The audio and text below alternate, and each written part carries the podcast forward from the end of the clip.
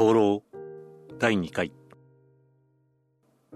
申すも恥ずかしいことでございます。水野さんは私より5つも年下の商業学校の生徒なのです。けれどもお許しください。私には他にしようがなかったのです。水野さんとは今年の春私が左の目を患って近くの名医者へ通ってその病院の待合室で知り合いになったのでございます。私は一目で人を好きになってしまうたちの女でございます。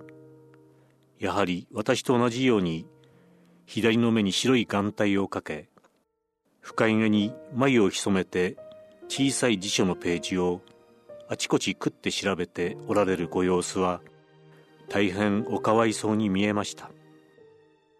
私もまた眼帯のためにうつうつ気がうして待合室の窓から外の C の若葉を眺めてみても C の若葉がひどい陽炎に包まれてメラメラ青く燃え上がっているように見え外界のものがすべて遠いおとぎ話の国の中にあるように思われ水野さんのお顔があんなにこの世のものならず美しく尊く感じられたのもきっとあの私の眼帯の魔法が手伝っていたと存じます。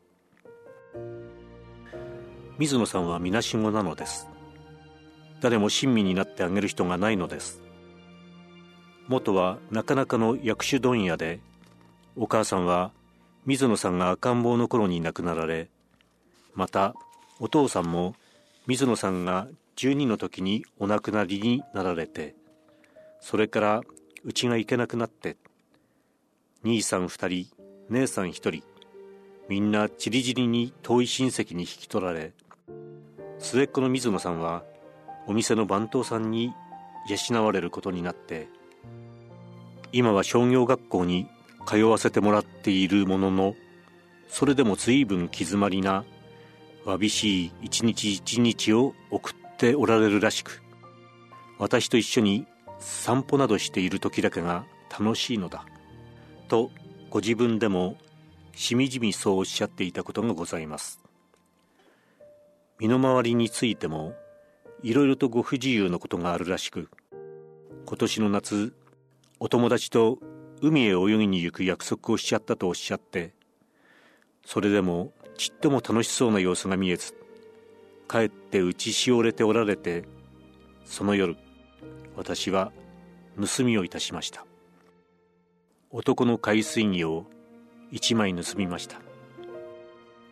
町内では一番手広く商っている大丸のお店へすっと入っていって女の簡単服をあれこれ選んでいるふりをして後ろの黒い海水着をそっと手繰り寄せ脇の下にぴったり抱え込み静かに店を出たのですが23軒歩いて後ろから「もしもし」と声をかけられわっと大声発したいほどの恐怖に駆られて気違いのように走りました。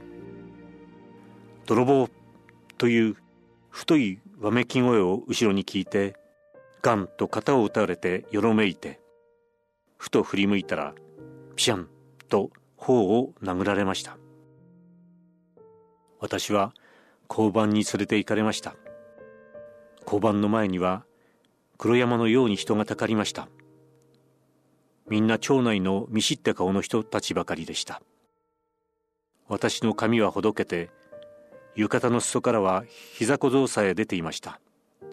浅ましい姿だと思いました。おまわりさんは私を交番の奥の畳を敷いてある狭い部屋に座らせいろいろ私に問いただしました。色が白く細表の金縁の眼鏡をかけた278のいやらしいおまわりさんでございました。一通り私の名前や住所や年齢を尋ねてそれをいちいち手帳に書き取ってから急にニヤニヤ笑い出して「今度で何回目だね?」と言いました。私はぞっと寒気を覚えました。私には答える言葉が思い浮かばなかったのでございます。まごまごしていたらこれは牢屋へ入れられる。重い罪名を負わされる。何とかしてうまく言い逃れなければと私は必死になって弁解の言葉を探したのでございますが何と言い張ったらよいのか五里夢中をさまよう思いであんなに恐ろしかったことはございません。叫ぶようにしてやっと言い出した言葉は自分ながら無様な唐突なものでけれども一言一言言い出したらまるで狐に疲れたように止めどもなくおしゃべりが始まってなんだか狂っていたようにも思われます。私を牢へ入れてはいけません。私は悪くないのです。私は24になります。24年間私は親孝行いたしました。父と母に大事に大事に仕えてきました。私は何が悪いのです。私は人様から後ろ指一つ刺されたことがございません。水野さんは立派な方です。今にきっとお偉くなるお方なのです。それは私に分かっております。私はあのお方に恥をかかせたくなかったのです。お友達と海へ行く約束があったのです。人並みの支度をさせて海へやろうと思ったんだ。それがなぜ悪いことなのです。私はバカです。バカなんだけれどそれでも私は立派に水野さんを仕立ててご覧に入れます。あのお方は上品な生まれの人なのです。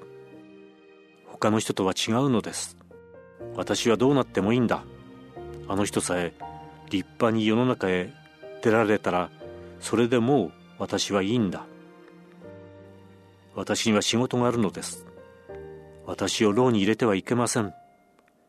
私は24になるまで何一つ悪いことはしなかった。